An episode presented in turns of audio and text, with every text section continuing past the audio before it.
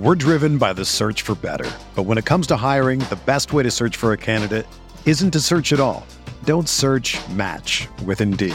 Indeed is your matching and hiring platform with over 350 million global monthly visitors, according to Indeed data, and a matching engine that helps you find quality candidates fast. Ditch the busy work. Use Indeed for scheduling, screening, and messaging so you can connect with candidates faster. Leveraging over 140 million qualifications and preferences every day, Indeed's matching engine is constantly learning from your preferences, so the more you use Indeed, the better it gets.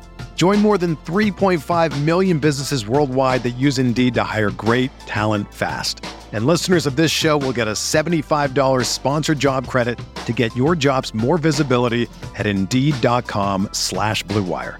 Just go to Indeed.com slash BlueWire right now and support our show by saying that you heard about Indeed on this podcast. That's Indeed.com slash BlueWire. Terms and conditions apply. Need to hire? You need Indeed.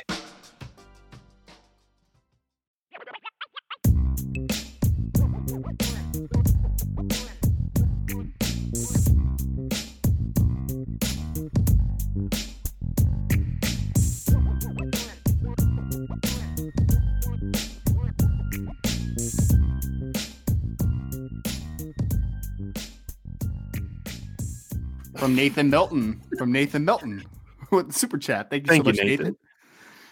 Nathan said, IB is the best. I hate that I didn't find it sooner. Seriously, though, nothing better than a Friday mailbag. Appreciate that, Nathan, very much.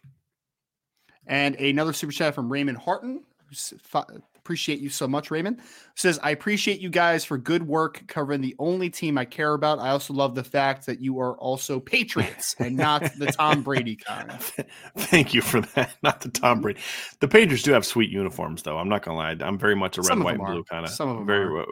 I actually liked their old uniforms. Like when they do. throwbacks. Yeah, throwbacks. I don't. I didn't like the Patriots uniforms at the time, but I love them when they wear them now as a throwback. I think they look really cool, more like really cool and like modern garb, like the way that uniform stuff uniforms made of now. I, I very much like them. Yeah. Yeah. Yeah, and I and I, I do not like the all blue. I will say that I do like the silver, blue, and silver way better than the all blue. To be honest with you, so weird little Sure. weird little thing. We're driven by the search for better. But when it comes to hiring, the best way to search for a candidate isn't to search at all. Don't search match with Indeed. Indeed is your matching and hiring platform with over 350 million global monthly visitors, according to Indeed data, and a matching engine that helps you find quality candidates fast. Ditch the busy work. Use Indeed for scheduling, screening, and messaging so you can connect with candidates faster. Leveraging over 140 million qualifications and preferences every day, Indeed's matching engine is constantly learning from your preferences, so the more you use Indeed, the better it gets. Join more than 3.5 million businesses worldwide that use Indeed to hire great talent fast. And listeners of this show will get a $75 sponsored job credit to get your jobs more visibility at Indeed.com slash BlueWire. Just go to Indeed.com slash BlueWire right now and support our show by saying that you heard about Indeed on this podcast. That's Indeed.com slash BlueWire. Terms and conditions apply. Need to hire? You need Indeed. When you need mealtime inspiration, it's worth shopping Kroger, where you'll find over 30,000 mouthwatering choices that excite your inner foodie. And no matter what tasty choice you make, you'll enjoy our everyday low prices, plus extra ways to save, like digital coupons worth over $600 each week. You can also save up to $1 off per gallon at the pump with fuel points. More savings and more inspiring flavors make shopping Kroger worth it every time. Kroger, fresh for everyone. Fuel restrictions apply. We had another super chat from Chino Aguirre. I Yeah. apologize if I'm Yeah. saying that last name Thank you. Chino. Chino, thank you. Says showing love and appreciation. Go Irish. God bless all. Appreciate you, that sir. very much, Thank man. you. We like I said, Ryan, we do have a great crowd. The guy just just gave us ten bucks just because. I mean, Just it- it- because, we man. we appreciate that. Just really- because it's a Friday. Love we it. really do. We really do. Because like to me, Ryan, what what it means to me is like it's not the ten dollars. Like the ten dollars helps anytime we get chats and we, we make money. It helps us grow. But it's just the fact that someone's just doing it just because to show uh, it's a form of showing that they care. And and uh, that Yep. stuff does not go whether it's a dollar ninety nine super chat or a ninety nine dollar super chat. It's like it's all appreciated. We really do. We do appreciate. We do love this community very, very much. We had another super chat from Connor Grant who said, "If you could add one current college football player to Notre Dame for this season, Ooh, who would it be? One current one. Wow, it's. I know exactly who it would be for me. It's not even Okay. hard to think about. With all Okay. due res- I look, I love the Notre Dame receivers. They're great guys. I'm putting Marvin Harrison as my boundary receiver for two reasons. One, he's a stud, and two, he ain't playing for Ohio State, so I don't have to play against him.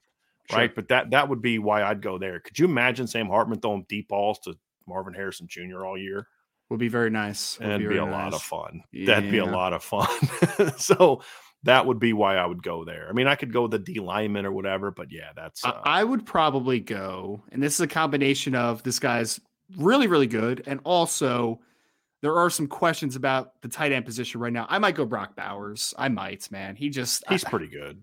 Because you could also throw him into the boundary if you Sure. felt like it. Sure. Like he's very good. I mean, it, so. it'd be the same. The, the only reason that I'd go with Marvin over Brock in that comparison is Marvin. Yeah. Get taking Marvin means you don't have to play against him. that's true. Brock, That's you wouldn't point. have to play against him in the postseason.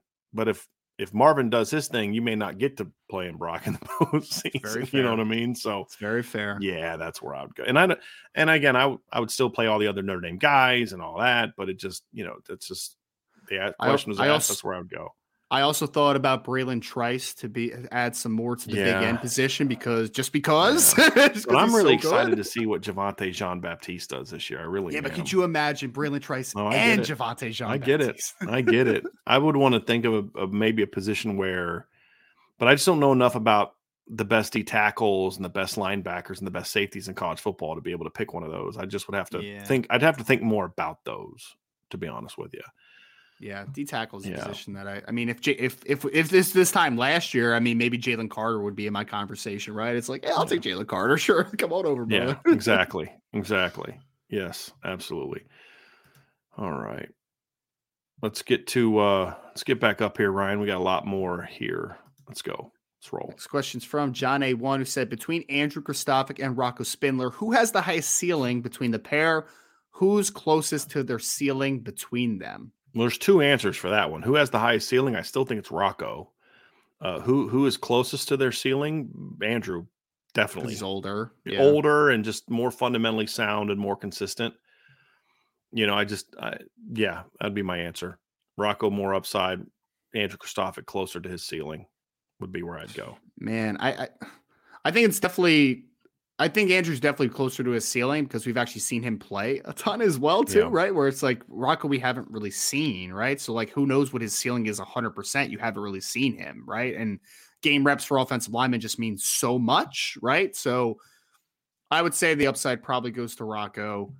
I mean, sorry, the the closer to the ceiling probably goes to Kristofic.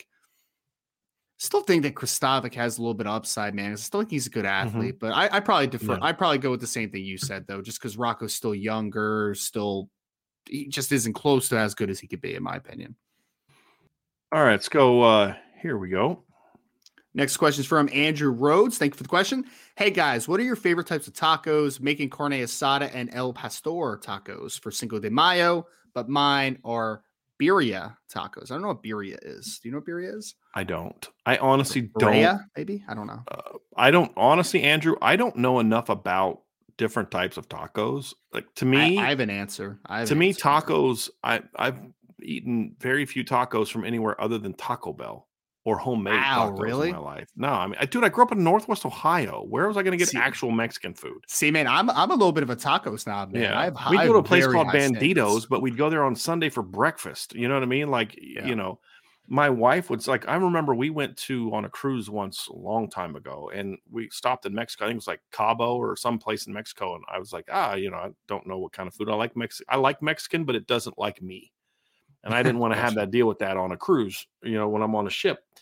And so I was like, uh, I'll just get some tacos. Every, I'm like, these are not tacos. Um, I'm me, the American from Ohio, is telling them that these aren't. Ta- I mean, I didn't really tell them that because I wasn't that rude, but I'm like, these aren't real tacos. But like, those actually are real tacos. The stuff I get at Taco Bell are not real tacos. But yeah. um, I don't. I couldn't. Tell. I do love carne asada, but I've only ever, only ever had those in a burrito. I've never actually had those in a taco. Appar- apparently, birria or I don't know how you pronounce that. Apparently, it's goats. Someone said in the Oh, chat. So mm. there you go. So No. mine is mine is corn tortilla. I think goats are adorable, so I can't do it. Yes, Can't corn it. tortilla, carne asada. I want a little chopped onion. I want cilantro. I want the lime. I'm good to go. A little bit of salsa in there, if you if you please. That's good as long as it's spicy. Then I am cooking, man. When you say corn tortilla, you talking about a hard That's shell or soft shell? soft shell tortilla, always. Okay, always, I can only do. always. I like flour tortillas best for soft shells. I like the corn tortillas for the hard shells. I like the flour tortillas for the soft shells. But yeah, Oh man, just- good. A good authentic corn tortilla is yeah, man. It's just good. don't. Just don't and you got it. and you got to go with the onion cilantro lime combo. Yeah. Mwah. I'm not a big. I'm not a big lime guy. If I if it's a dominant flavor, yeah. But that's. I can. Yeah, my wife likes that kind of stuff. Sean Kelly asks Ryan, when do the non-early enrollees get on campus? Also, when will spring practice officially begin? Spring practice is over. I think he meant summer practice. Gotcha. And so the players, I think the the the returners, I believe, are coming back around June fifth, and the freshmen usually come a couple days after that yep. Yep. because there's like you know summer school starts for veterans, and then then the freshmen come later.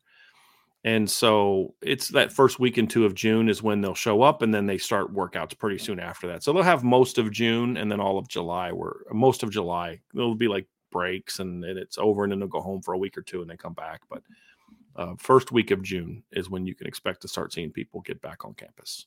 Yep. Yep.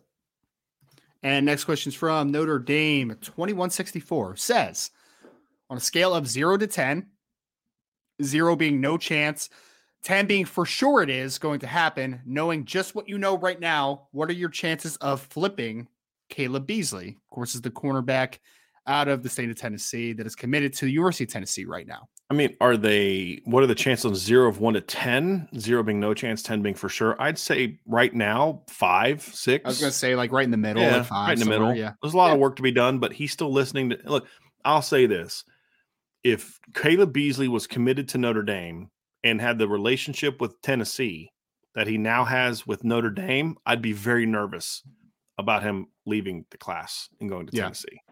Yep. Right. And and so yeah, five or six, which is enough to make you nervous if you're a Tennessee fan, but not enough to make you too too excited yet if you're a Notre Dame fan. He, in my he view. has a good relationship with several of the commits in the class. Yep. He listens to Notre Dame. He has a high respect for the Notre Dame coaches, and He's he been back on campus Yeah. since he committed. Yes, correct. All the things that would concern the heck out of us if we were, if he was, if it was, if the roles were reversed. Yep. Absolutely, absolutely. All right, Ryan. Here we go. Let's um, let's get back on to some uh, college football stuff. Ryan Schulte said, "Morning, fellas. It's afternoon, sir. Who do you Well, have?" when he ans- asked the question, it was still like in the twelves, I believe. True. So it might in be his depending where it defense. is, and yeah, yeah, I gotcha. Yeah. Who do you have as Georgia and Alabama's toughest regular season opponent this year? I think Georgia's is Tennessee, but I'm torn between Texas and LSU for Alabama. Boy, that's a that's a I need to look at the schedule. Yeah, so I'll, I'll go ahead and go through it real quick, Ryan. I'll tell you here's the Alabama schedule. They're home against Middle Tennessee, home against Texas, at U, U uh, South Florida, home against Ole Miss, at Mississippi State, at Texas A&M, home against Arkansas, home against Tennessee, home against LSU, at Kentucky, home against Chattanooga, at Auburn. I think their two toughest games this year are going to be Texas and, and LSU. Yeah, LSU's yeah, because that's like a little bit of a revenge game for Mhm. Alabama, right? But it's also LSU should be a pretty good team this year, right? Yeah. So I mean, that's yeah, that might be my pick. Well, and you know who's played Alabama really tough each of the last two years is Texas A&M. They have, they have. I mean, really, the last three years, I believe, because didn't they have a close game? No, I, I actually got that one wrong. They beat them pretty good in 2020, I believe. But uh, Yeah. but in 2021, uh, they went out and beat them. And remember, that was the year where uh, um, that there was like a lot of talk, and you know, Jimbo, you know, Jimbo had kind of run his mouth that off season, and you're like, man, boy, you don't want to do that. Alabama's going to smack you. And Yeah. then they went out and lost. And then this year, you're like, okay, it's revenge. He's going to be mad. And then look what happens. Like They barely won. man. Now, again, there was Yeah. no Bryce Young that game, right? Sure. I mean, that was the sure. one game they didn't have Bryce Young, but still, like, man. But uh, so they play at A and M. That's always, or they play, uh, at, yeah, at A and M. So that that'll make it interesting. But yeah, I'm I'm very curious how much control he's going to give Bobby Petrino. To me, that's going to be the thing that determines how good Texas A&M this year is this year. Is does he truly allow Bobby Petrino to run that offense? Because Bobby Petrino is not a good person. It's really good offense. Supposedly he's, you know, gotten over some of the, but he's just not someone I would really care to have much of a personal relationship with. But right, he's one of the 10 best offensive minds in the game right now of college in the game of college football right now, in my opinion. Yeah. So he's, he's a brilliant offensive man, mind, Yeah. and he's a really good quarterback developer as well. I mean, and he saw something Lamar Jackson a lot of people Brom didn't. yeah, I mean, let's be honest about that, right? Like a lot of people would have looked at Lamar Jackson like, "Nah, I'm moving him somewhere else," and Petrino's like, "No, I can make that guy quarterback." Yeah. and he didn't try to turn him into a read option guy either. I mean, he ran him a lot, but he also turned him into a guy that was back to back three thousand yard passer. Yep. A lot of people wouldn't allow him to do that either. So, uh, yeah, he's a great offensive mind. He really is. Yep. He really is. no doubt. All right, let's get. um Here we go. Here's one, Ryan. John A1 says, if all the tight ends are healthy in the fall, which 12 personnel set of tight ends have the most complementary skill sets?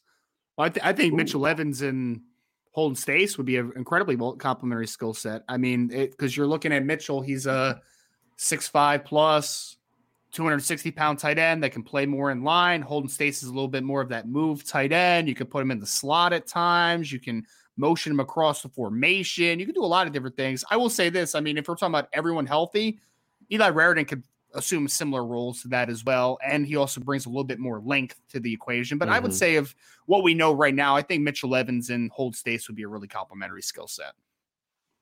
Yeah, Ryan, I um I think you pick you pick up you pick either of you you take either Staes, I mean, excuse me, uh Mitchell Evans or Eli Raridon, and Yeah. then as on one side, pick either one of them, and then the other side have Holden Staes, and that's where that's your answer. Yeah. I mean, that- Rar- Raridon and Staes would be a really interesting one. too, Yeah. if They were both yeah, healthy. that Yeah. that that'd be that'd be where I that's where that's where I would be. It would be with that one, just either one of those. And the reason I kind of like the, I think the reason down the road I really love the idea of the Raridon uh, Staes one is because they're they're both strong blockers, like at a young age. In Yeah. high school, they were where Mitchell was going to have to learn to block a little bit because he was a quarterback. But you know, any any of those combos, I mean, it, you could even say there's some complementary nature to Eli and Mitchell Evans because Eli is a guy that, if he's healthy, is a vertical weapon, yes. where Mitchell's more of a work the middle of the field run. He's a good route runner. He's a complementary player to, to Eli as well. So there's Yeah. a lot of different combinations you could go with that, and that's what I like. That's one of the things I like about that group. To be honest with you, very diverse group. Very diverse group. This is a very interesting, um, very interesting question Sc- here. Scott L says, "Are there any actions alum sorry actions alums or other fans can take which will help improve Notre Dame football? Petition to run off Palace, joking, pressure administration to upgrade mental health care, and training table for a team." I think it's all of it. Number one is, I mean, just it, it kind of comes down to my overarching problem with Notre Dame football, Ryan, is there's too many people that are just okay being good and just don't want to rock the boat. And you get people complaining, oh, you're too hard on the administration. Well, why shouldn't I be? Do you have you just have you just given up on being good again? There's so many people that have just bought the whole, well, Notre Dame can't win anymore. And I just reject that. I just, I fundamentally reject that in so many, so many reasons. But to me, it's just about stop looking at the football team as something that you're somehow somewhat quasi behind the scenes ashamed of, is really what it comes down to.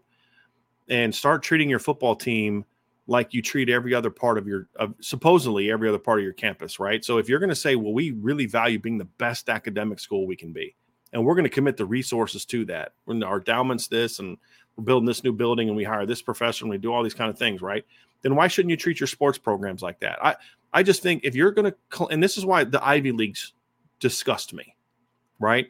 Like you only have sports basically because they're money makers. You you you act like you're too high and mighty. If you're going to be an institution of excellence, then you should strive for excellence in everything that you do. You know, you should have you should be the best at everything. What's wrong with that?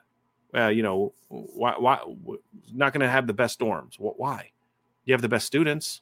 Why shouldn't you be doing things to make sure that their lives are m- more convenient and better? you know better more conducive to good learning environments or whatever the case may be that's silly that's dumb that's i don't know what that what that comes from but that's dumb And if you're someone who says we, we strive for excellence, we're about Notre Dame being the best that it can be. Well, wh- why aren't you willing? Why are you so ashamed of having a, a coaching staff that's the highest paid in college football? Because if you wanted it, you could have it. If Notre Dame wanted to have a top five paid coaching staff, uh, trust me, I know enough people that would be the ones paying for that. Believe me, they'd have no problem raising the money to pay the coaches more. But here's a problem, for example.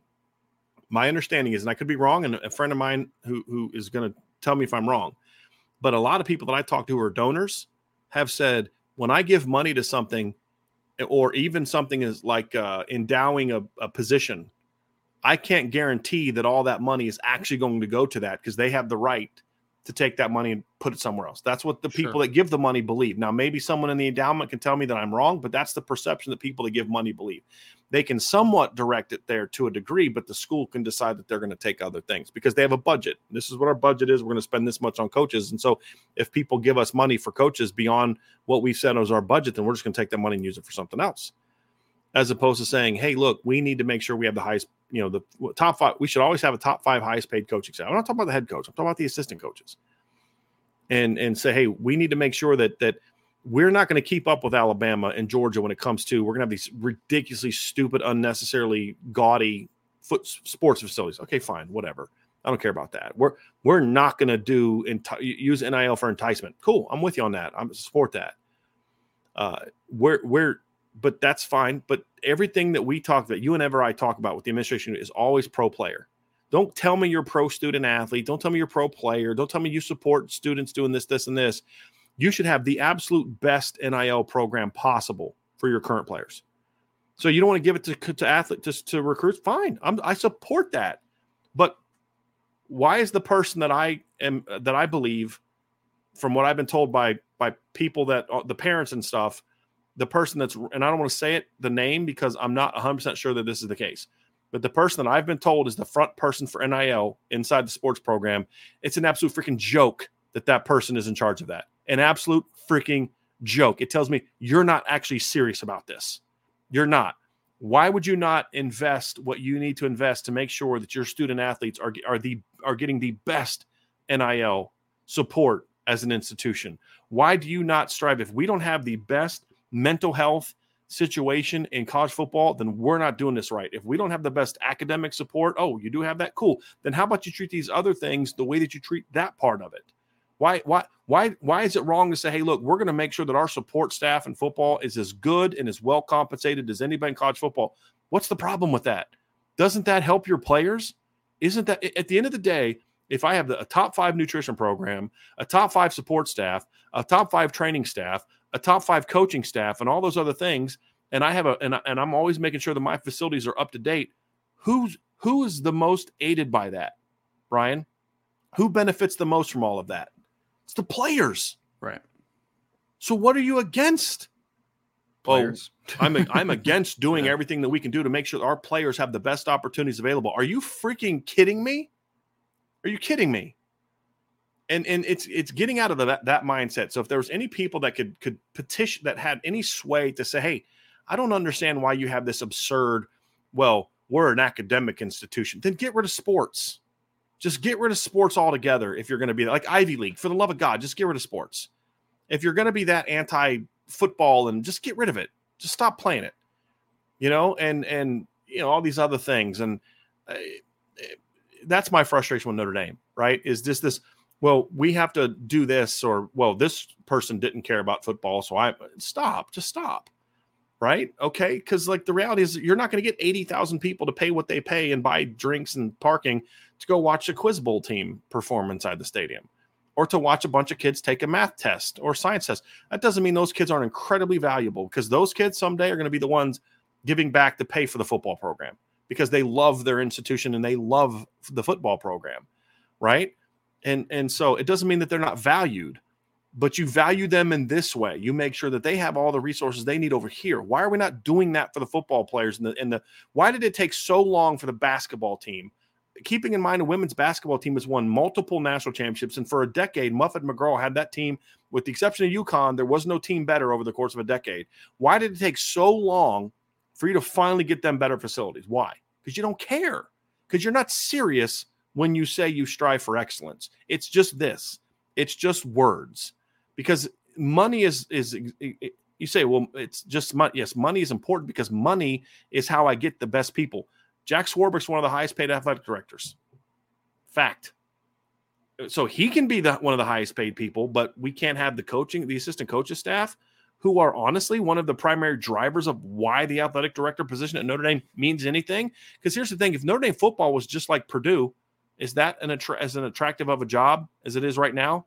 Does anybody talk about? Does anybody care what the Purdue athletic director thinks about the college football playoff. But when Jack Swarbrick speaks on it, people care. Why? Is it because of his work with the uh, U.S. women's gymnastics? I don't think so. It's because he's the athletic director at Notre Dame. Sure. That's why. Sure. Yeah. So why are we not treating all those things? Hey, we're going to make sure that our sports programs have the best of the best because we do that for our students. We do that for the people in our business program. We do that people in these other programs. We make sure that they have everything needed to be go be phenomenal at what they want to do. Why don't you treat sports that way? Why is it beneath you to do that?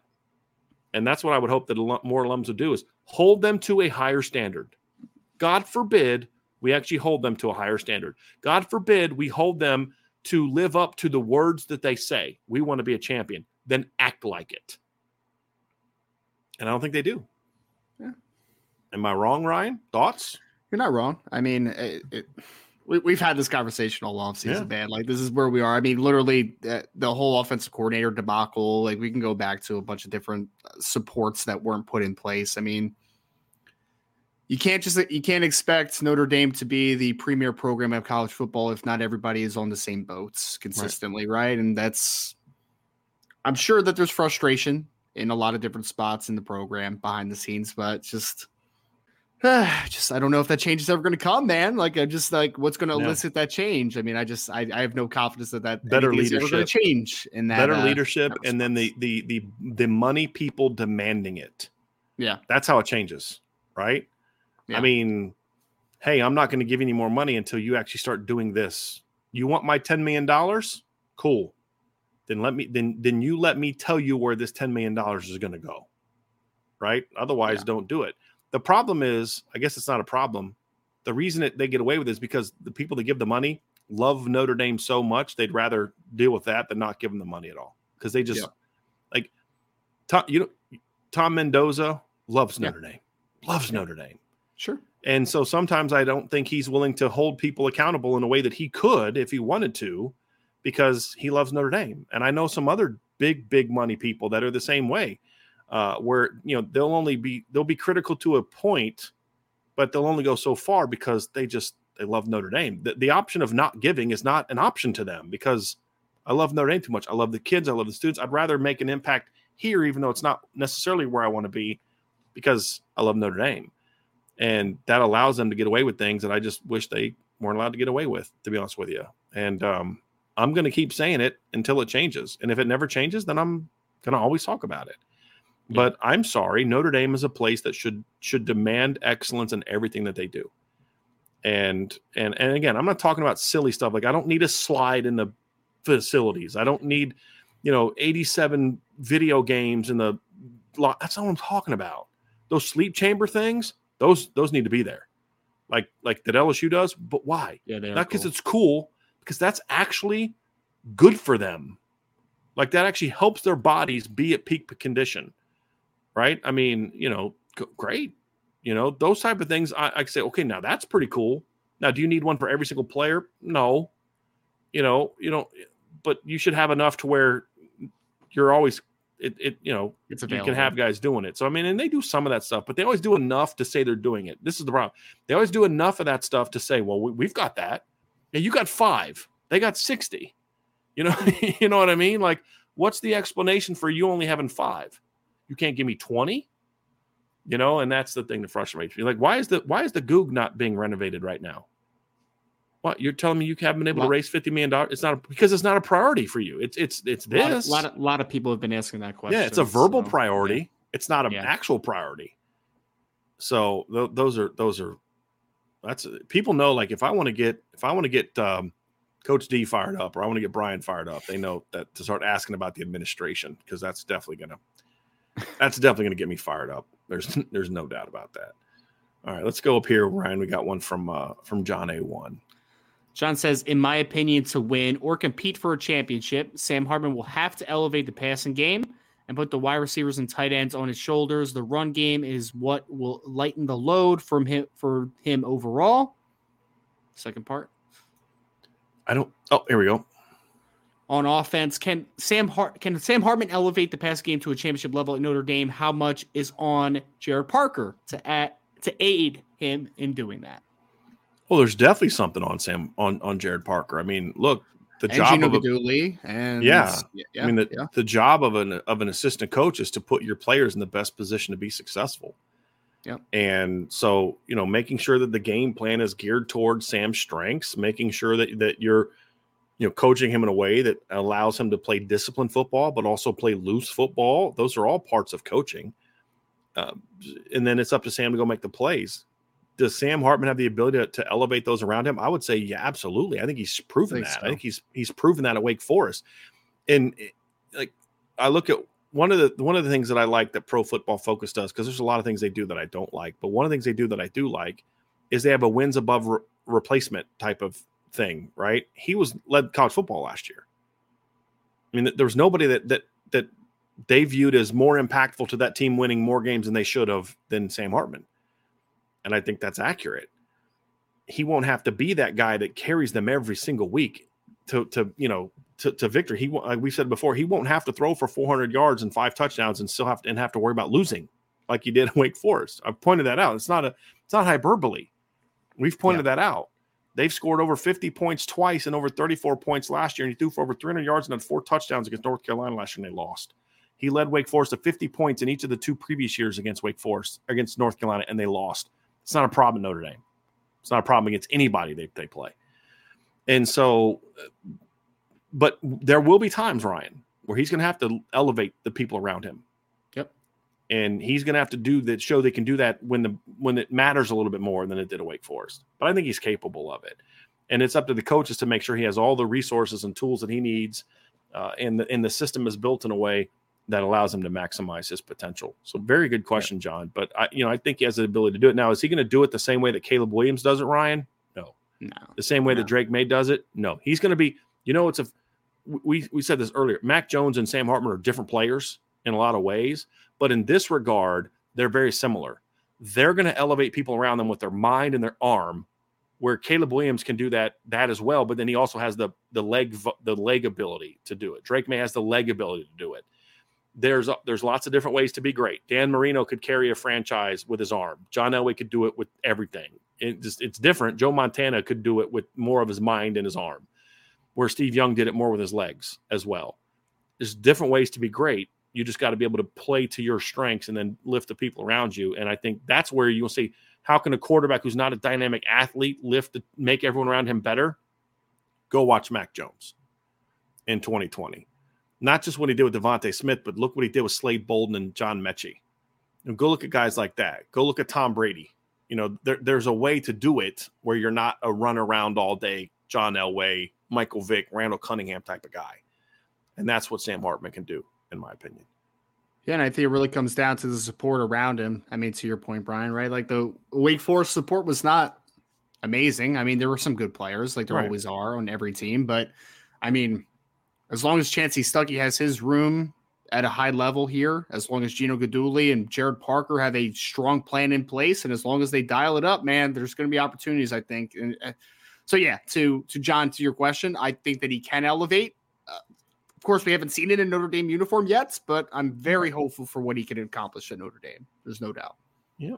Here's a here's here's an interesting one, Ryan. I'm going to read this because I want to get your immediate response because you're a defensive guy. So I, I think this might be interesting. Irish Blooded asks, more fun to watch, a lights out defense or an unstoppable air raid? Oh, I mean, for me, it's a defense, and I mean, it, I wouldn't even say air raid Irish blooded. Like, I think that for me, an, a great offense is like kind of like poetry in motion. Like, it's Yeah. beautiful to watch, right? Like everything works off of one another, and you're it, it's really cool.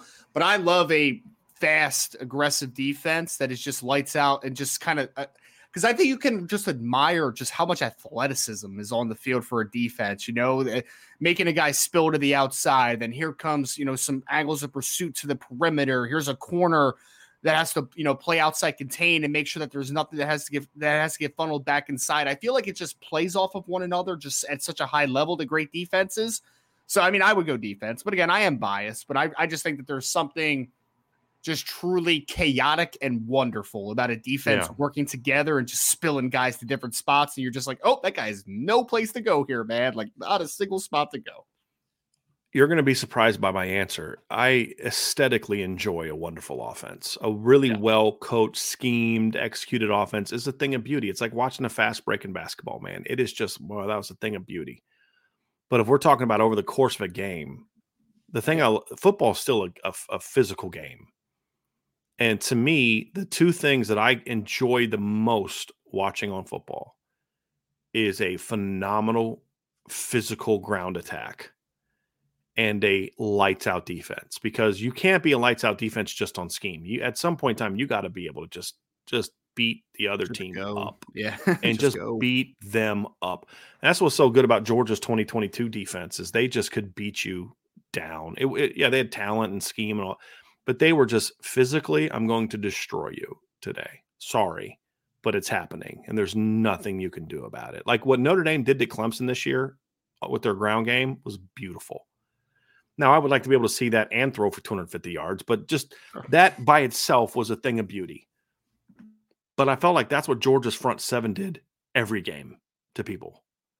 And, and that's a fun thing to watch, man. When those all 11 are because there's a level to defense that's also sort of a uh, uh it's an it's a it's an orchestra, man. It's like it's like every it's got a timed right, and this guy's got to be here, and it's it, you got to be assignment correct. But at the end of the day, what is it? What does every great defense have in common, Ryan?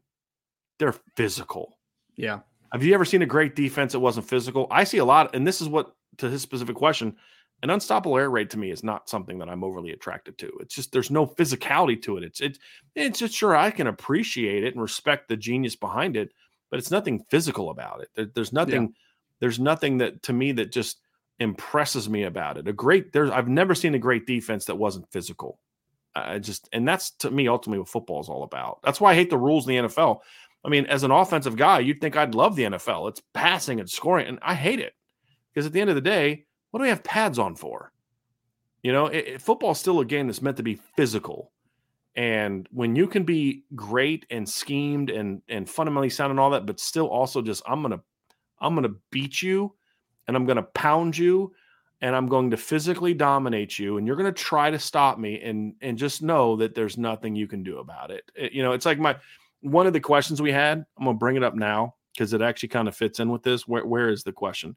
It's the question about our favorite movies of the 80s, right? What is your mm-hmm. favorite movie of the 80s? Here we go from Brian. Guys, favorite 80s movie. My favorite 80s movie is Harlem Nights. You ever seen that, Ryan? Yep. With Richard Pryor, Eddie Murphy, Redd Foxx, I mean, just an all-star cast of guys. But there's that scene where the the, the heavyweight champion's getting ready going there against that that dude, and he's like, you know, he starts stuttering. He's like, "Don't take this whooping personally." Like to me, that's like what a great defense does. Like, hey guys, just don't take this butt whooping personally because yeah. it's going to happen, and there's nothing you can do about it.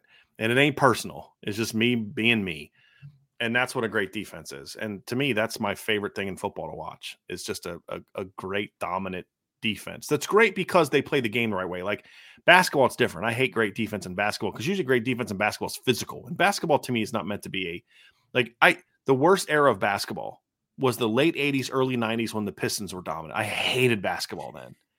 Because it's like that's not basketball. That's like football without pads. That's not basketball. Oh, come on, man. You know? Give Bill Laimbeer some credit, man. That's a joke. I know he's a Notre Dame guy, but screw it. Not every alum's great, you know, and he wasn't. But that's not basketball like 80s basketball was physical, but it was still an, an, art. It was an art form. You'd watch the Lakers and Celtics go on fast breaks against each other, and the ball might hit the ground once. Yeah. You know, and just that's an art form. And um, you know, I just yeah, I don't I don't I don't enjoy that. But I, I just like I still love the physicality of football. I do. I really do. Yep. All right. Here's here we go, Ryan. Let's get to some more here. We got a bunch. Let's get to some more. Uh, we had one about the offer here. Here we go. Here's one from Bailey Brad. Billy Brad said, "Have you had a chance to check out the cornerback out of Ben Davis, Mark Zachary? They just offered. I haven't seen him quite yet. I have, yeah, Brad, but I'm gonna take a. I'm gonna take a look. He's tonight. pretty good, Ryan, for a sophomore. He's uh skinny. He's very skinny. Six foot Uh, one fifty five. I think He's he listed as six at. foot. I don't know if he's quite was quite that on film. He looked about maybe five eleven ish, uh, skinny. Yeah. good, good, pretty good technique for a kid that age. Plays the ball very well. Gets his hands on a lot of footballs. Uh, don't see him really transition a ton. He has, seems to have good speed for his age. There's a lot to like there. I, I, I like what I see now. Am I ready to like take a commitment from him right now? Probably not. I'd have to watch a little bit more film before I'd be willing to say that. But there's some good initial stuff, Ryan. And for a little guy, he plays a pretty physical style of coverage for a skinny kid that's only about a buck sixty five. But I like it. there's some stuff to like. There's definitely some stuff to like. Now, again, Bailey Brad, I haven't watched like I haven't studied all of his film. I watched about a minute and a half of his highlights. So to keep that in mind. I it's about basically about if a minute and a half of highlights. There's some definitely some stuff that I saw. But here's the deal, guys. If you can't get impressed by somebody after a minute and a half of highlights, he's probably not a guy that you want. You don't need to then go watch game film, right? I've always Yeah. said this. When I was a recruiting, the first thing I would watch is game is, is highlights. Well, why would you do that? Because if I can't get excited about you from your highlights, then why do I need to waste time watching your game film? Yeah. You know That's what I mean? the Like- very best of you. It's supposed to be the very right. best of you. It helps Yeah. me weed out some other film that I'm not going to waste my time watching this kid. If your highlights don't impress me, then your game film is not going to impress me. Now, that's a not necessarily true from linemen. I'm talking like skill players, linebackers, guys like that. You know, if, Yeah. if your if your highlights aren't impressive, then why should I spend the next five hours breaking down all your film? You know, so I'll pass. Yep. Hard pass. Okay. Let's get to some more here, Ryan. Um let's go he- let's go here. Here's an interesting non-football one from Ryan Schulte. Ryan Schulte says, "Fun one. My students have been asking this question. Need you two to be the final say. Who you got in a fight, a gorilla or a grizzly bear? I have no idea. I, I think a gorilla. I think a gorilla Why? personally. Okay, why? I, gorillas. I, I forget. There's like some statistic out there where basically they're the strongest animal pound for pound or something. Mhm. Like it's some crazy. Like their grip strength is like some of the most insane thing you've ever heard, and Mhm. they have opposable thumbs as well. That'll come in handy in this fight, Sure. in my opinion. I think They're come in handy. strong. If they can get a if they can get a bear in a chokehold, they might have a shot. Uh, Yes. The reason I would kind of go with the grizzly bear is grizzly bears tend to be bigger. They're bigger. Uh, grizzly bears have claws. Gorillas do not. Gorillas have more like more hands and feet, like you'd see in like a you know human being kind of thing. And um, I would I would I would imagine they're faster as well. I would imagine. Yeah, I would imagine they're a little faster than a gorilla. I'm not sure about that. but um, yeah, sure. I would I'd be curious about that. But uh, the claws, the teeth are going to be. I mean, gorillas have big teeth, but I think I think bears have a little bit bigger jaws. You Yeah. know what I mean? yeah, so they're I think bigger the- in general. Yeah, I just I think that would be the advantage. I think it'd be kind of like if it'd be kind of like if um if you got into a fight with an MMA guy that's maybe you're bigger and stronger than, but he knows the techniques, and if he gets you in that one move, like if he gets around you behind you and gets you in that chokehold, you're out. I don't care. Yeah. You know what I mean? But I, I would tend to think of a grizzly bear over a gorilla. I. I think the gorilla, the the they're gonna start throwing poop at the grizzly. They're gonna hit it in the eye. You've had some very weird takes today. Like you're I talking mean, about they- boogers, I mean, now you're talking about poop. Mon- What, what is it? chimpan- chimpanzees and Okay. monkeys and everything. Okay. They do throw poop. I mean, we can't. Okay. We can't. We're- we're we gonna go ahead and move on from dispute that. That's how you know someone's that. lost an argument when they start talking about that right there. So Am I wrong? let's- Am I wrong? That's the question. Let's move on. Jason Let's said, "How confident are you? How confident are you?" Notre Dame finishing with a monumental finish and land Justin Scott, Elijah Rushing, and Logan Thomas. Well, I would I would say the caveat that I would say to that Ryan is if you're going to say monumental finish, you need to have Malachi Williams as one of the options there. And for me, it would be if you get Justin Scott and and two of Elijah Rushing, Logan Thomas, or Malachi Williams. You give me two of those three edges and Justin Scott. That's you're not going to have a better defensive line class in the country, in my opinion. Because I think Cole Mullins is a top 150 guy. It's my opinion. I think Cole. I have Cole Mullins graded out as a top 150 guy. I have Owen Wafle graded out as a 150 guy. I think the one Ryan will probably agree with me on is the Owen Wafle one. I think that's definitely one you're on. You and I are on the same Yeah. page on. Yep. I've said this about Elijah Rushing, and, and Elijah Rushing is one of the best ends in the class, if not the best edge in the class. And I don't know if there's a, a defensive lineman in the country with a higher ceiling than Malachi Williams. I, I don't. And we're talking about Penn State earlier. This is the kind of kid Penn State gets all the time, and just Yes. he just you know he uh, I hate it. I want some of those guys to start coming to Notre Dame, and uh, and Logan Thomas to me, especially I've seen some of this some of the winter workouts he's had. Ryan, he's starting to fill out that frame a little bit. He's really long. Those three are all those three are all gap closers to me. And and I and I've come around a little bit on Logan Thomas. You know, sophomore film. I didn't love his sophomore film. Junior film's better, and then you see some of the camp stuff, and I start to really get excited about his potential. But uh, yeah, I mean, how, how confident are we that they can do it though? That's the question. I, it's possible. I mean, I, a matter of fact, at this point in time, of those four, I'll be surprised if they don't get two of them. I was going to say I feel pretty time. good about them getting two out of four. But, Right. I mean, three out of four gets a little dicey at that. point, Right. yeah. That that'll be tougher, but I mean, to me, I I think two of those four are certainly possible, and and and I'd be actually a little surprised if they don't get two of those four. I, I think they're in a good, really good position with Logan Thomas, and I still think they lead for Justin Scott. Now, again, we got to see where what happens come decision time, and then we got to see what happens on signing day, and I get all that, but I think right now they're the team to beat for both of those guys, in my opinion. If they So- get three out of four, though, of the guys we're talking about, then that is the best Notre Dame defensive line haul in I mean, since a few years. I mean, you'd have to go back to the Lou Holtz era. I mean, it's better than the two. It's better than the 2011 class, no question, because now you've got dominance inside and outside. Because Yeah. here's the thing: if you give me two of those three, I would argue that edge class can match is is is in the conversation of the 2011 edge class of Aaron Lynch, Stephon Tuitt, and Ishaq Williams. Rushing or Williams, Logan Thomas, Cole Mullins, and Bryce Young, that foursome is in the conversation. But the 2011 interior class isn't even in the same universe as the Justin Scott Owen Wafle combination, yeah. in my opinion. That's the difference. 2011 still probably has the better edge group from high school based on high school rankings and high school film. It's still slightly. Aaron Lynch was a stud. Stephon Tuitt was a stud. Ishaq was a pretty darn good player as well.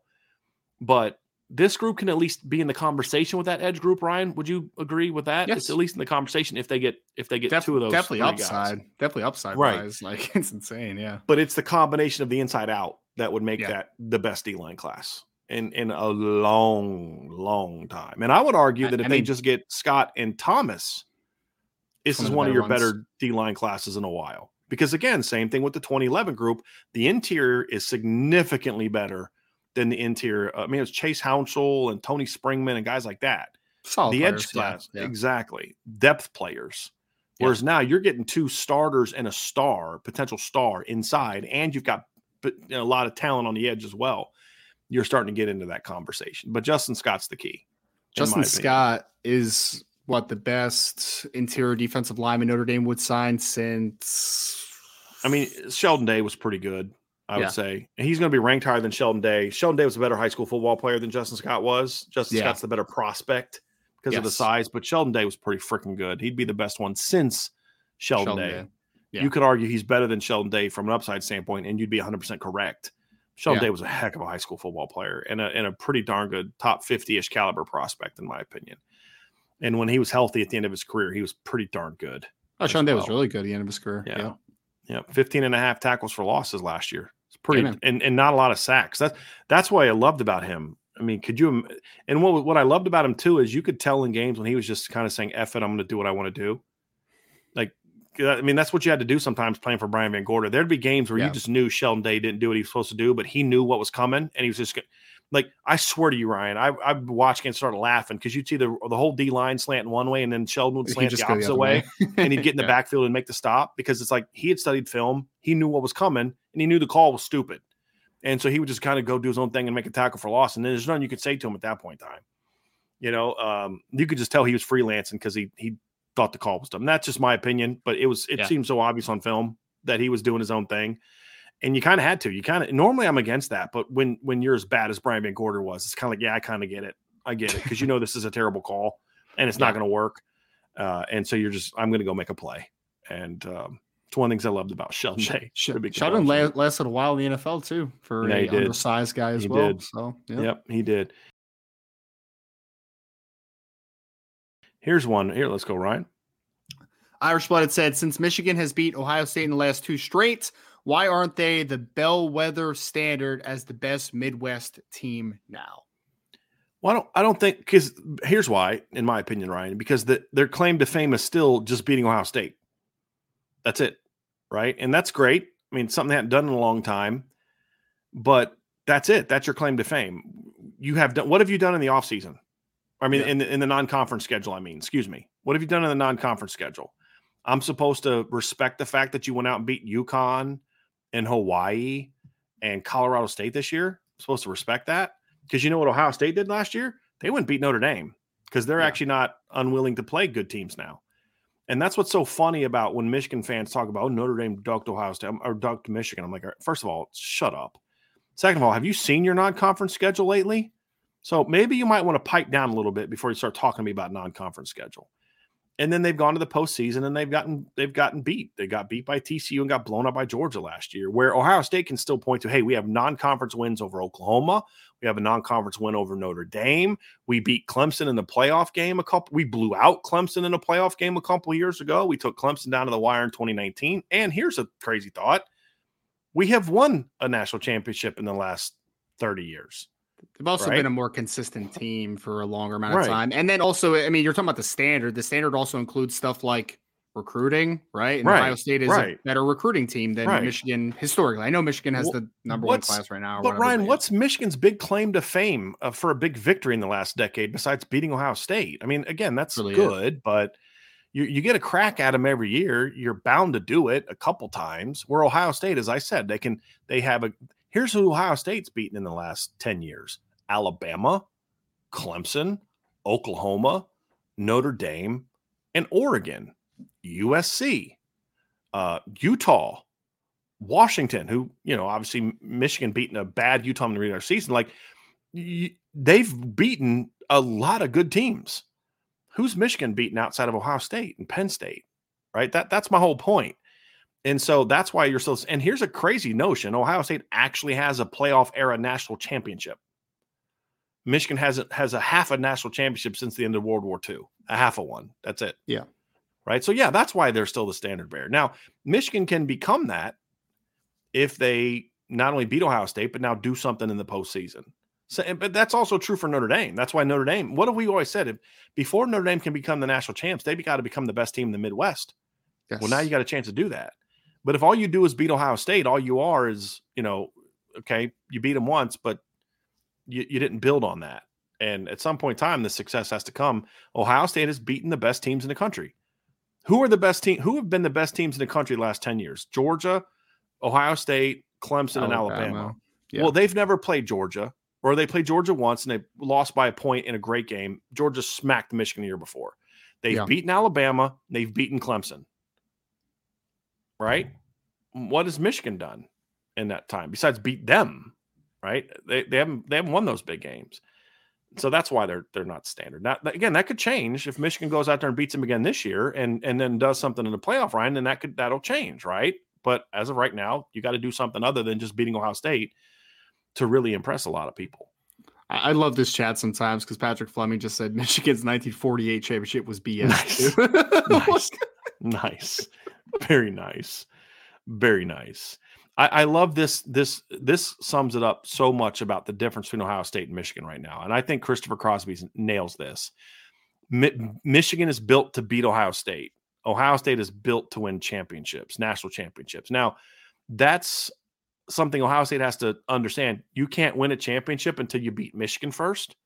Right. But the whole thing is Michigan was so non-competitive against Ohio State for so long that you can understand why Ohio State stopped thinking about we have to figure out a way to beat them right? I mean, we've done it for a decade. So we've moved on to bigger and better things. Now, Ohio State needs to recalibrate a little bit.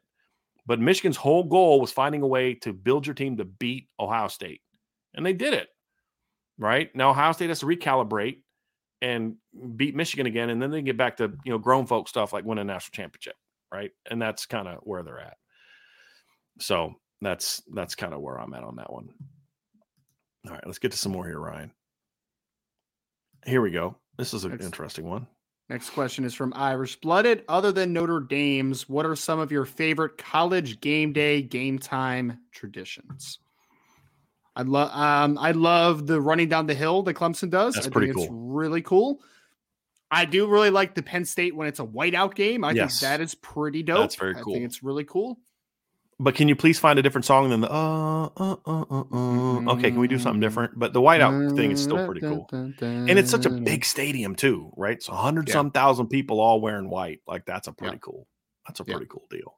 Yeah, those That's are two that cool popped to my mind pretty quickly. Like those are those are both really really cool. Yeah, I um uh, Enter Sandman thing, and and so so the Clemson thing was interesting, Ryan, because I thought it was super lame that they're like following the bus, like it's Yeah. like felt like a paparazzi, like they're following the bus, and I'm like, this is lame. But like, there's just an electricity in that stadium when they just run down, down run down that hill. Because here's the cool thing about it. they're doing it right in between the student section, like so to the side of the hill, the fans to the side of the hill, that's the student. Those are students and it was loud. It was rainy, but it was still loud. They were there's just like you can feel like you know when something's going on stadium, like you start to get like goosebumps and you start like you can like feel the energy. That happens when they do that. Like the end of the Sandman thing, I'm like, this is lame. I'm not even impressed by this. But the the whole them running down the hill thing, that was pretty cool. And it, none, nobody fell. Like that's the thing. I'm mm. like, man, I'd probably slip about halfway through, especially in the rain. That was pretty cool. But yeah, that was that was that was an awesome environment. That was a really cool environment. And Clemson people that I met then, I don't know if they're like now, but the pe- Clemson people I met then, the day before the game, the day of the game, after the game, they were really cool. They were really cool people. Um, like Georgia fans, Georgia fans are really cool in person. I think Georgia fans online are pretty terrible. Yeah. I've experienced, but Georgia, the ones I met in person are awesome. They were great, really hospitable, really good guests when they were here, very hospitable when we went down there. It's it just kind of shows that there's a difference between online fans and in-person fans. Online fans tend to, you know, maybe because there's less of a potential of getting punched in the face if you Mhm. acted like you did in person. maybe that's it. I don't know, but uh Georgia fans in person are pretty are really cool. So were Clemson fans. They were really really fun people to be around, no doubt. Okay, we're gonna have to skip a few because we're gonna have to get out of here very soon. So we're not gonna get to all these questions, Ryan. But um, I know we can stay on for one. another like two hours. I know, as many questions I as we have. here's another one that we have here from Irish Blooded. I really like. I'm gonna ask you this one, Ryan. I want you to answer Okay. it. If you could have either Justin Tuck or Stephon Tuitt for the upcoming year, who do you pick and why? Man, College versions of those two players. Man, that's a tough one, man. Yeah. Uh, I I'd probably go Stephon Tuitt just because Okay. I just want to imagine him and Rylie Mills inside together just wreaking havoc. Because he, I mean, You wouldn't want to put a- him at big end. Nah, nah. I mean, I know, I know he played obviously in the three four, and he was more on the edge. But like, I want to stick him inside at six five and three hundred plus pounds, and just let him wreak havoc, man. On, Yeah. against guards, like yes, Yeah. please let me let, let's that happen. So Yeah, I would enjoy that. Yeah. Yep. I mean, he could also play some big end on early downs, man. But on pass rush downs, you're inside, my friend. Go get him to it. Yeah, that uh that would be I mean that I still like the idea of just putting a Justin Tuck type into the boundary and letting him rush the quarterback would still be kind of Yeah. cool. But I I think look, Ryan, you and I say this all the time. You went up the middle. Yes, And to your point, if you had if you had if you had Stephon Tuitt and Rylie Mills up the middle of your defense and Javontae Jean Baptiste and then Botelho and Burnham and Junior at Viper, that's a pretty darn Yeah. good defensive line, man. It's it's there's not a wrong answer here. I mean, Yeah. it's both a win. I just love but the yeah. versatility of two. And, up and down. a and that bit. would allow you to use Howard Cross as more of a swing guy, which I think would then make Howard because you're dealing with this power, and then all of a sudden they bring in this little 6'1", 265 pound guy that's just shooting gaps and just you're like, come on, man, seriously? Hey, man, he's two eighty. I don't know what you're talking about. No, but that would be uh that'd be fun to watch, man. That'd Yeah. be very very fun to watch. Here we go. Uh, let's see here. Here's here's one from uh, this is a this is an interesting one. Let's go for this one from Matt McCarthy. And Matt said, "Who are some notable players that otherwise would have gone to Notre Dame if it weren't for staff royal royally screwing up in the Weis or BK eras? Aurelius Ben and Thomas Graham stand out for me. The one that stands out to me more than any other is Ronald Darby. Yeah. Because he was committed to you for so long and you just dropped the ball, just completely dropped the ball. Uh, that's a that's one. That's a big one for me. That one was painful. Because think about when you played Alabama in 2012, Yeah. you'd have had KeiVarae Russell and Ronald Darby playing corner, right? And, and along with Bennett Jackson being in the mix too, that that that would have been fun to watch. Could you imagine KeiVarae yeah. and, and and then in 2013, that 2013 team would have had KeiVarae and and uh and as a sophomore and Ronald Darby playing together. That also been pretty fun to watch. AJ Dillon hurts me a little bit because that No. I remember the game where Tony Jones was your only healthy running back. Well, you could have had AJ Dillon in that game too. So Yeah. Well, and here's the thing: Tony AJ Dillon would have been. Remember, he was a great freshman at BC, but he Yes, would have been on that 2017 team. Could you imagine having AJ Dillon and Josh Adams as a one-two punch on that 2017 offensive line, running behind that line, and then you got to deal with Brandon Wimbush? Are you kidding me? AJ Dillon was a hoss, man. He That'd have been nuts. imposing guy. and that 2018 team would have had him at running back as well, Ryan, and that would have been very interesting. Yep. Very interesting. And then to your point, I'm heading, I'm going down to Georgia in 2019, and I got him and Tony Jones as my one-two punch in a game I lost by six points. Couldn't run the football. Hmm, that's interesting. Very, very Yes. interesting. Yes. All right, here, here, here we go. Here's here's one, Ryan. Brent Smith said, I'm well aware of how you believe I'm obsessed with stars and ratings. However, don't you expect the majority of the 24 class to rise significantly over the next six to eight months? No, I don't, because that's just not what they do. When kids commit to Notre Dame early, I've, we've just seen it more and more recently. Tend to fall in the rankings. I think last year almost every single kid did. What's the justification for Drayk Bowen going? Because remember, early on, the assumption was Drayk was not going to sign with Notre Dame. He was from Texas. He's a Southern Yeah. kid, and eh, you know he's he's not a true Indiana born and raised. And Clemson was a team to beat. He's going to play baseball. Auburn's a team to watch out for. If Alabama offers, he's going to go to Alabama, and he was a top 50 recruit. Yep. And then he commits Notre Dame. And then over the next year, his ranking just continues. Despite the fact he goes out and has a phenomenal senior season, is Indiana Mr. Football, and his just ranking still just why? Why? Based on what? Yeah. Right? I mean, also, what has CJ Carr done other than dominate since he's committed to Notre Dame? What, what, right? And yet his ranking basic- keeps going down. Basically, the only guy that's br- risen since he committed was like Cam Williams and Leonard Moore Yeah. to a degree. Like, those But pretty Leonard Moore was one, right? Yeah. So you, you'll Yeah. get your t- like you know Brandyn Hillman last year was a guy that jumped, and you get a couple guys here and there, but overall they just all just go down, down, down, down, down. Now, not all of them I think are biased. I don't think on three has an anti Notre Dame bias in their rankings. I just think they have bad ranking evaluations. I just think they're bad. I think others, especially two four sevens, becoming that way. They, I just th- th- there's it's becoming more of an anti Notre Dame bias. It's just obvious with an anti Notre Dame bias because I can't say that Micah Bell is an, a Notre Dame bias with the guys that on three because they have a similarly terrible uh, ranking of Payton Pierce, who's committed to Ohio State, and it's they've had chances to change it. Now they've committed to Ohio State, and they haven't. Yeah. and and Anthony Knapp's ranked way higher with on three than anyone else, and they changed else, him yeah. that high after he committed to Notre Dame. Yep. I just think their rankings stink. I think in the others, it's a it's a bias, and and to some degree. So, and so no, I don't expect them to. Now, should they raise some of them for sure? I mean, Owen Wafle should be ranked higher. Leonard Moore should go up in the rankings. Well, Uh, Owen Wafle should- was ranked decent to start. yeah, and until he committed to Notre. Dame. Exactly. After Uh, having this- a much better junior year than sophomore year. Right, like- five tackles for loss and two sacks. He's ranked in the top 200. And then he goes out there and dominates as a junior, and he drops way big. I mean, some 20 have him as a three star now. 10 sacks. Like, yeah, yeah, there's yeah, one that has him as a three star now. It's like, what are you Yeah. watching? Uh, so some of those, I mean, CJ, how CJ Carr is not in the top three at quarterback for everyone is just whatever. If he, if CJ Carr was uncommitted, I, I promise you he'd be ranked higher. It's just the way that it is. And so, no, I don't expect them to rank to rise, and I don't care. I, I, I care that they get better as players. That's what I Yeah. care about. And yeah, that's that's where you're gonna that's where you're gonna see it. Uh here's here's one, Ryan. Uh what are your your way too early playoff teams? Mine are Notre Dame, Ohio State, Florida State, and Georgia, all with one loss. So that would mean potentially Notre Dame or Ohio State. I'd be curious what you think here, Mike. Do you think Notre Dame beats Ohio State or vice versa? Be very curious about that.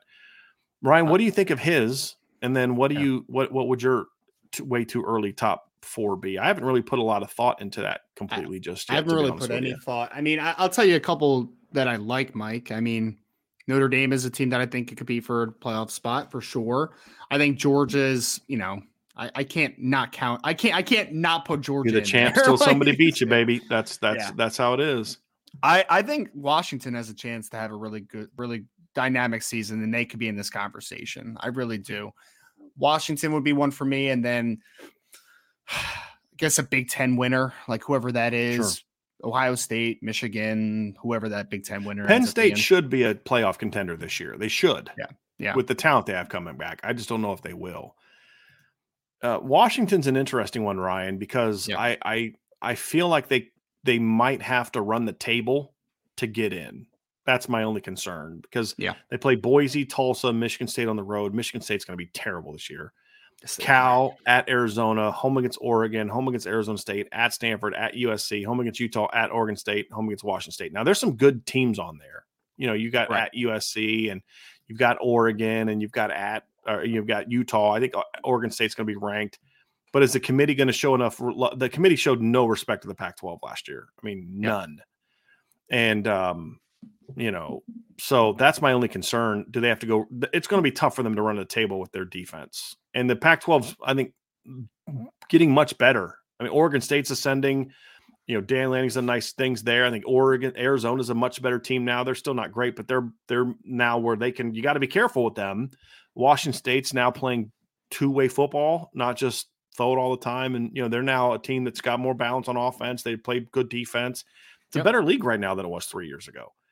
So running the table could be tough. That'd be my only concern. Otherwise, Ryan, just in theory, just looking at rosters and schedules, I, I agree with you. Washington should be a team to consider. I, they have a very talented roster yeah, coming back. Very yeah. talented. Yeah. I think I think Washington and USC are the two teams to beat in the Pac-12 for me right now. Uh, I don't see a Big 12 team making it. I, I, I don't. But um, I would say Georgia until they lose. I, I, see. I don't see two SEC teams this year. I think the SEC West is going to annihilate itself a little bit this year.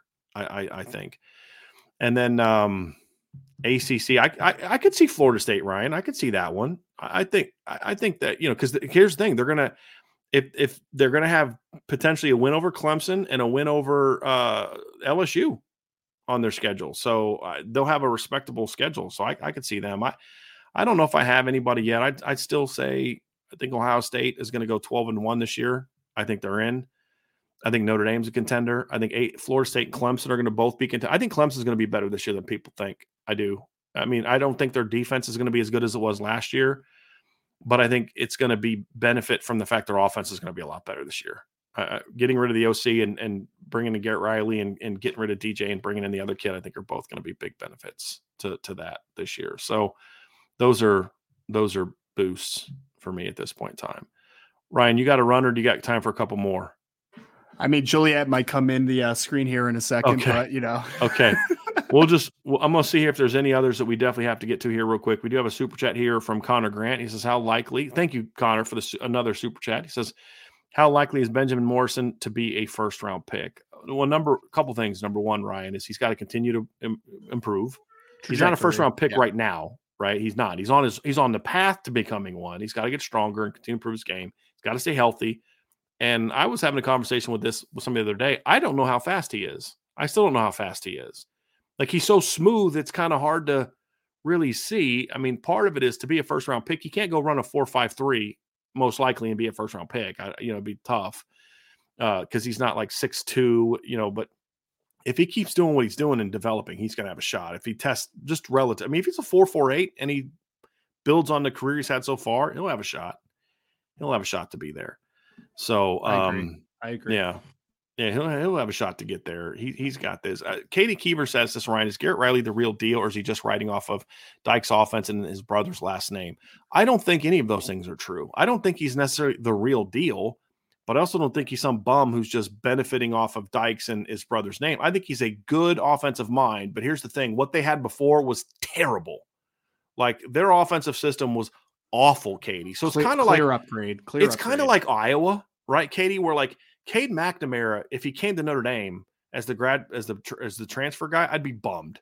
I'm like, he's a better version of Drew Pyne to me, right? But at Iowa, that's a huge upgrade. So it's also about balancing it to to where you are relative to what you were before. And then Cade Klubnik is such a better, and that's the thing too. He is a great, that is a great scheme fit for what you need to do with Cade Klubnik. And speaking of Iowa, did you see who they picked up in the portal yesterday, Ryan?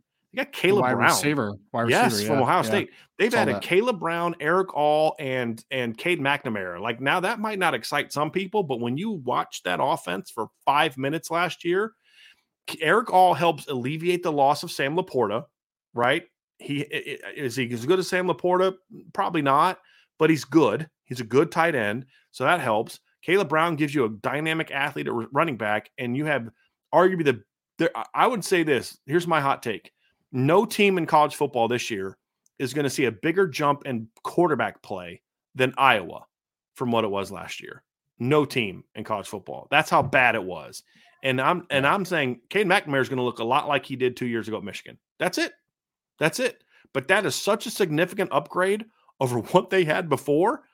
Uh, that So what you're saying is, is that. Brian Ferentz is going to get his raise. That's good, I- right. He's got to average what 25 points a game. Yes, he's Yes. a guy that should get fired is going to get a bonus because of it, but and, be, and and he should give every single dime of that bonus money to Phil Parker because he's going to get him the possessions to get there. So yes, Yes. uh, that's where I'm going to be on that one. So I'm I'm going to go through here and just make sure that there are no others that we definitely have to get to. Guys, I'm sorry, guys and gals, I'm sorry we're not going to get to all the ones um, that we uh, that we we need to, but we we do have to run here. My wife's out of town now, and so I it's it, we're now three and a half hours in. I got to go check on my dogs and let them in and all that other stuff. But here's the last one, Ryan. I'll go here. No, I'm sorry. Yes, here we go. Yep. Jason says, Brian, if Notre Dame beats USC, will you do a Heisman pose on the podcast? Heck to the yes. Yes, I will come home after the game. I will get here and I will pull my chair back and I will give you the Heisman, a true standing up. I'll have my football on my hand. I might even put my helmet on if they beat USC and and and give you the Heisman pose. So yes, if they beat USC this year, you absolutely, absolutely will. with and a, then with a Ric Flair woo. Yes. With a Ric Flair woo. Yes, yes. And then here's the last one. I'm going to end with a, a a historical question that is a fun, interesting debate.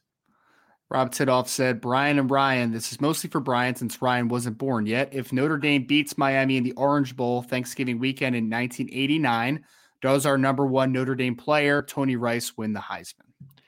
1989, would he have won the Heisman? I will say no. He probably still doesn't win the Heisman, but I think he would have finished second instead of fourth. That would be my that would be my thing because he he still threw two touchdowns and nine picks, and even back then that was still a bit of a, a jump.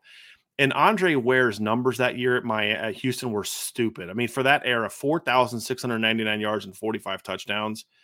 I think he would have finished ahead of Major Harris, and I think he would have finished ahead of Anthony Thompson that year. I think he would have finished second. And Anthony Thompson was only 70 points behind Andre Ware. But I still I don't know if he gets all the way to number 1. That would be my only thing. I don't know if he gets all the way to number 1, but I do think he would have had a chance to be higher that year. But I mean could have. He certainly could have cuz here's the thing, in order to beat Miami, he would have probably had to play really a lot better than he did and that could have completely swayed like looking at the votes now it might even be fair to do that. He could have uh, because they could say, look, look at the look at who they beat. Look how he played against Miami. Where who'd Houston beat? Like, what did Houston do that year? Like, they beat SMU like ninety something twenty. Like so what? SMU was terrible. They were coming off you know probation and all that. So uh, possibly, very very possibly, we did have a, a super chat pop up, Brian, that I wanted to um uh, to get to as well before we get out of here. Patrick And you can take us out of Ryan. You can take us out of here after we get done with this one. Okay. Patrick McGrain said, Did Ty, Ty, um, Tommy Rees bring in Tyler Buchner as a band aid until the other quarterbacks catch up and then be quick to bench him and roll with the other one of the other guys? I highly doubt that that was his intention. I, I, I knowing knowing the relationship that Tommy Rees has with Tyler Buchner, I'd be shocked if that's the thought process there. I, I'd be. I don't think he would bring him in if that were the case. I think what he did is is he doesn't have a lot of faith in the quarterbacks that are there. Eh, I think that that I, I think that there's a very high expectation, or you know, I've heard that there's a lot of love for um, Dylan Lonergan, but is he going to be ready this year or next? I don't think it was a band aid. I think that Tyler Buck, I think that Tommy Rees has a lot of faith in Tyler Buchner as a player and and, and believes that in his offense, he can come them and help them compete this year. Because you got to remember something. I don't think it's a given that Tommy Rees is going to be at Alabama very long. I mean, this is still a guy that wants to ultimately be an NFL coach. If he goes out and wins at Bama this year, he he could possibly write his own ticket to uh, NFL offensive coordinator jobs, right? I mean, that's the reality of it. So I think he brought in Tyler Buchner because he thinks Tyler Buchner gives them another talented quarterback in that room for the competition to to give them better odds of having a championship caliber offense on the field this year. I think that's why he brought him in. And I think he thinks if Tyler plays his potential, he can be a big time quarterback. I don't disagree with him on that. Will he get there? I have no clue but the talent is there. I don't I don't think I think people that just want to hate on Tyler now, he doesn't have and that's hate because people just disrespectful with Tyler Buchner. Uh, yes. Uh, and, and, just oh he stinks, he's no good, he's this. That's nonsense. I can understand why you can question is he a championship caliber quarterback? That's a very fair question right now. Very fair. But there's he didn't just lose his ability all of a sudden. And so and Tom Rees knows that. So I think that's why they brought him in. Ryan. I think I think that's why. So. Yep. I agree. I agree. So we are going to end the show. I want to thank everybody for joining us today. A lot of great questions. Before you leave, if you could please join the message board at boards at irishbreakdown.com. Like my man Mace AK says here, hit that like button, subscribe, and hit the notification bell. Share the podcast, and of course, leave a five star review on any of your favorite podcast platforms. Visit the IB store for your best merch. And as always, go Irish. We appreciate you all so much from Brian. I am Ryan. Thank you all so much again for joining the Free for All mailbag on the Irish Breakdown podcast.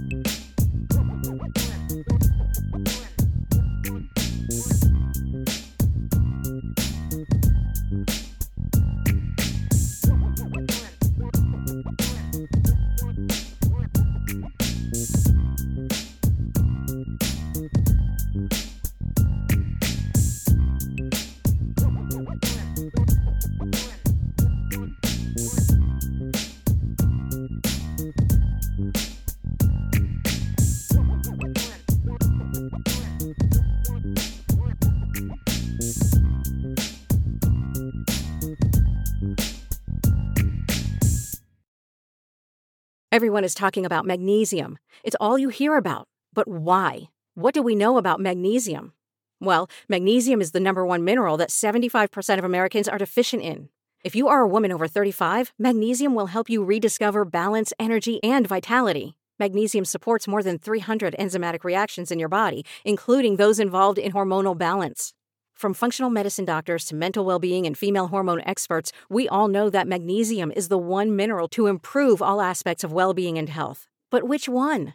Magnesium Breakthrough from Bioptimizers, the trusted choice recommended by leading experts with seven best absorbed forms of magnesium to ensure your body receives the support it needs for overall well being. Go to bioptimizers.com slash balance today and use code BALANCE10 for 10% off. Support your journey to wellness at B-I-O-P-T-I-M-I-Z-E-R-S dot com forward slash balance. Magnesium Breakthrough from Bioptimizers, your foundation to optimal health and vitality.